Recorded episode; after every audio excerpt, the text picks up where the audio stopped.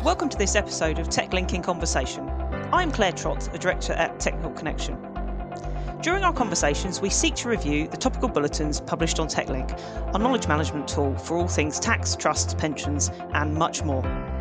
Today, I'm delighted to be joined by Eddie Grant, a chartered financial planner and director of Technical Connection, who leads our work on the value of advice with focus on better vulnerable client outcomes. Hi, Eddie. How are you today? I'm very well, thank you, Claire. It's it's been an interesting six months Indeed. or so. It's nice to hear your voice. It's haven't seen you in person for some time now, but uh, yeah, very good. I'm, I'm I'm quite enjoying lockdown, but I'm probably quite unique in that.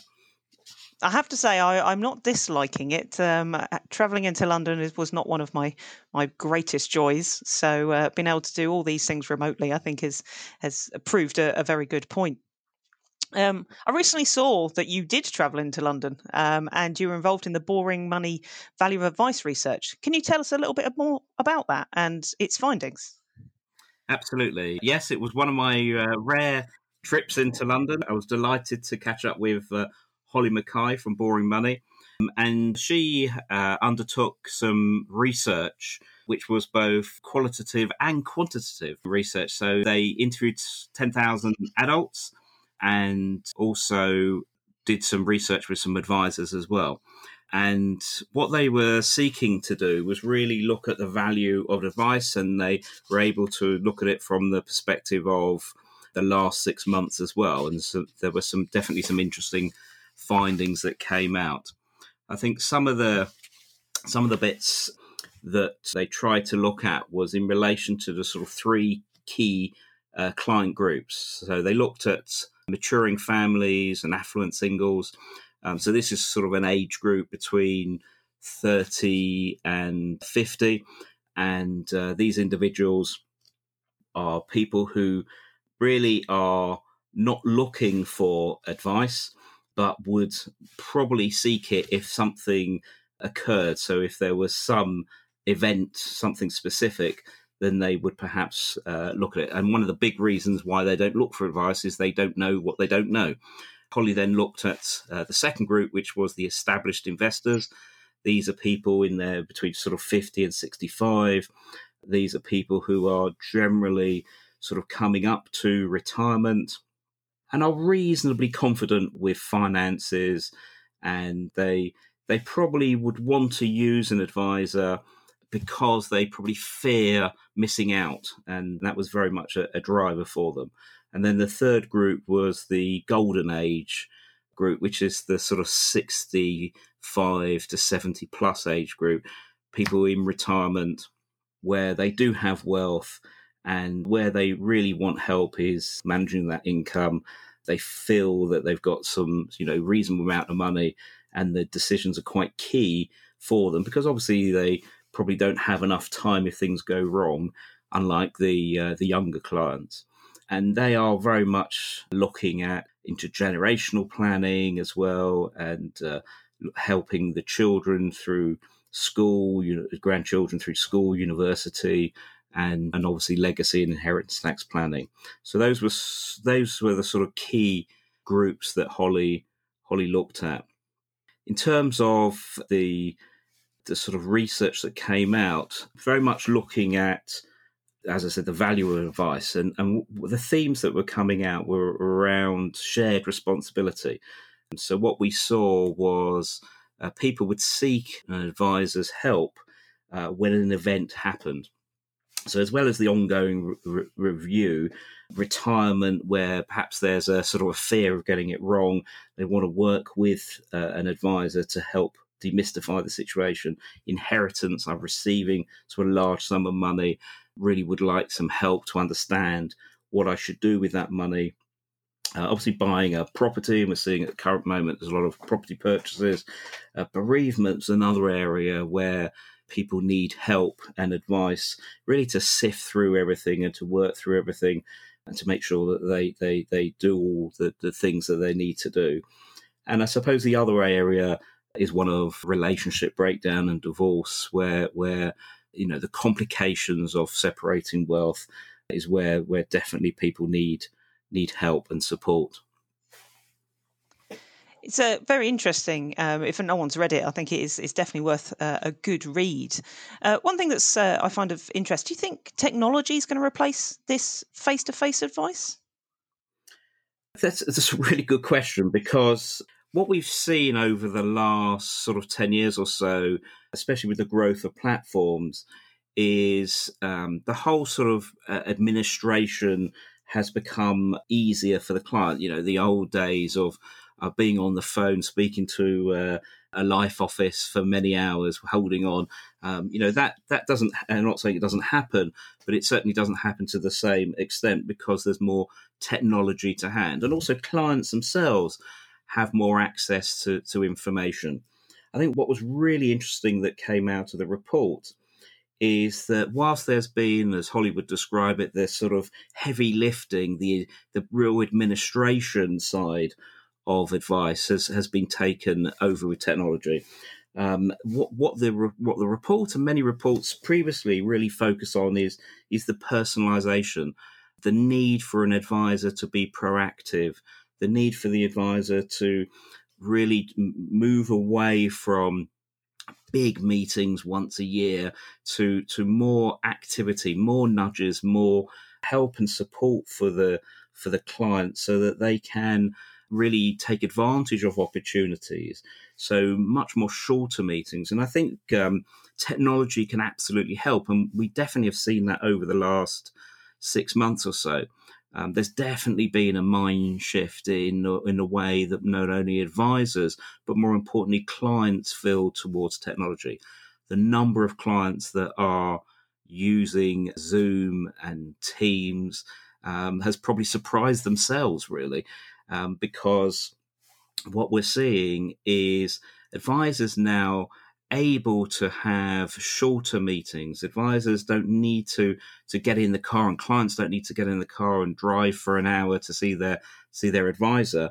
Um, they can quite quickly have a five ten minute meeting, um, and also quite interesting is you can bring the wider family together. And, and there's definitely been anecdotal evidence that says that families, when it comes to financial planning, you know, families who've never wanted to sit in the room and discuss their family money have actually come on a Zoom call and talked about the, the needs of, of, of the family, in particular the the older members of the family. Um, so so definitely using technology effectively, absolutely, um, but the need for personalisation uh, doesn't necessarily have to be face to face. It should be when it's the right time to do it, but using technology and Zoom and, and Teams calls uh, to, to, to have those shorter proactive meetings. I think you're right. I think face to face has a completely different meaning now because yeah. you can talk to somebody face to face and be 100, 200, 1,000 miles away um, yeah. and still have that uh, personalized interaction because you can see them. And I think that makes a, a real big difference to the client uh, when they can still see your face and I think that's right. that's particularly particularly interesting. Turning to uh, better vulnerable client outcomes, the FCA has published a series of consultations. What do you feel are the main themes that have come out of that? Yes, I mean the the FCA definitely have got this on their radar, and we had in July of this year the latest consultation where the where, where the uh, consultation closed only last week. I mean, the the, the key themes, uh, I suppose, you know, what what is the definition of vulnerability? So the FCA describe vulnerability as uh, a vulnerable client is someone due to their personal circumstances is especially susceptible to harm, particularly when a firm does not act with appropriate levels of care. So, so what, what does that mean? What are they trying to to sort of say? I mean, the first thing to say is that they have identified if you take the adult population, they feel that about 46% of the adult population, that's 24.1 million people, will have during their lifetime some element of vulnerability. And some of it may be permanent, um, but for the majority of people, it will be periods in their life where events happen, in particular, that increase stress levels that may lead to poor outcomes and uh, they look at really four key areas. The first one is around uh, health, Um, so obviously, clients as they get older, there are some issues. You have some also permanent uh, disabilities as well. But I think it's worth worth noting that you know the term vulnerability in certain circumstances really it doesn't fit particularly well. Um, because if you think about disability, that sh- you know, for many people who are disabled, that shouldn't really have any impact upon their ability to make a financial decision. But it's important for advisors really to understand the needs of every client. So it's more around sort of client assistance and, and preempting possible issues. So the other areas, as well as health, you have resilience. So a lot of emotional and financial shocks, especially in the last six months. And the FCA are, are very much wanting to review this period of time and are, putting many advisors on watch to say that we're going to come and we're going to we're going to review this period of time to see actually what happened and they give a lot of examples of good and bad practice in their consultation which is definitely worth looking at. The other area is around capability so people have low confidence or low knowledge, which can be a particular issue when it comes to financial matters. Um, also, the and we've just talked about it, the adoption of technology. For some clients, they have embraced technology, and that's been brilliant. For others, it can actually be something that sort of cuts them out of the process because if if the only way you can engage is through online then it becomes very difficult for that client. So thinking about how you communicate is is really important. And then the, the sort of the other area is life events. So you think about the sort of current situation, you know, bereavement in families uh, has obviously impacted on too many families in the last six months and it's not just the, the, the, the, client that may have died, but also the family around them, the implications of that. We're also going to see, uh, and we're seeing experiences around the world, that relationships will break down, as we talked about in terms of the value of advice. Um, and, and, and that also links really closely to vulnerability as well it's a complex area when relationships break down, especially as you know, Claire, with pensions. It's a, it's a really difficult area, and you need it, real real expertise in, in pension matters and divorce, and really understanding the client and the client needs really really important. Would you think redundancy would fall into that area as well? absolutely, and you know we're starting to see some some significant numbers, and I think you know, when we think about actions as well, if a client reduces contributions, for example, uh, you know, asking why that why that is on a on a regular contribution and, and, and understanding actually it may be as a result of some issue that's happened maybe redundancy maybe some some issue within the family. So really what the fca are particularly interested in is is how do we reduce these these, these stresses of these situations how do we help clients maybe avoid some of the some of the decisions that they make? Because under stress clients attitude to risk can change. It can go one of two ways. They become ultra conservative which is understandable and also sometimes they become reckless in their approach as well. So i think it's important to under to, to really see where we fit in in that situation um, but but absolutely, you know, you know, the current COVID climate is definitely going to see an increase in vulnerability. So, what do you think advisors need to consider at the moment?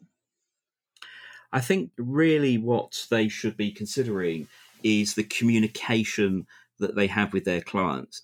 Um, so, so definitely, we've seen over the last six months a number of advisors saying that they have spent a lot of time simply communicating clients, in particular with those older clients as well, just checking in uh, and making sure that their network is is supportive around them, and also bringing the other family members into play and thinking about how we communicate as well. That's really important. I think um, from an advisor's point of view, the other other areas around making sure uh, themselves and their, their their their team are knowledgeable around vulnerabilities, thinking about the different vulnerabilities, thinking about risks. You can also, when you think about your business, Uh, perhaps look at tools like the TISA tools. So TISA, they have a, a radar, vulnerability radar, which you can go on. It's free of charge. You go on and you can assess your own business to see how you're doing in terms of vulnerability. And I think that's a really important uh, tool that can be used. Uh, so, so walking through the process, how your client will walk through, I think really, really important. That's really interesting. Um, are there any other tools out there that advisors can use to uh, assess their business?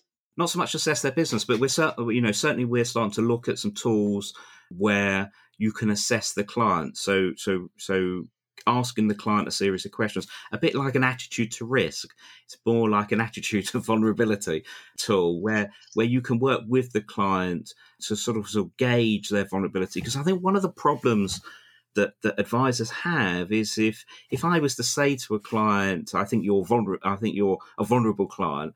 A lot of clients may take that the wrong way, and and actually, what we're talking about is client assistance.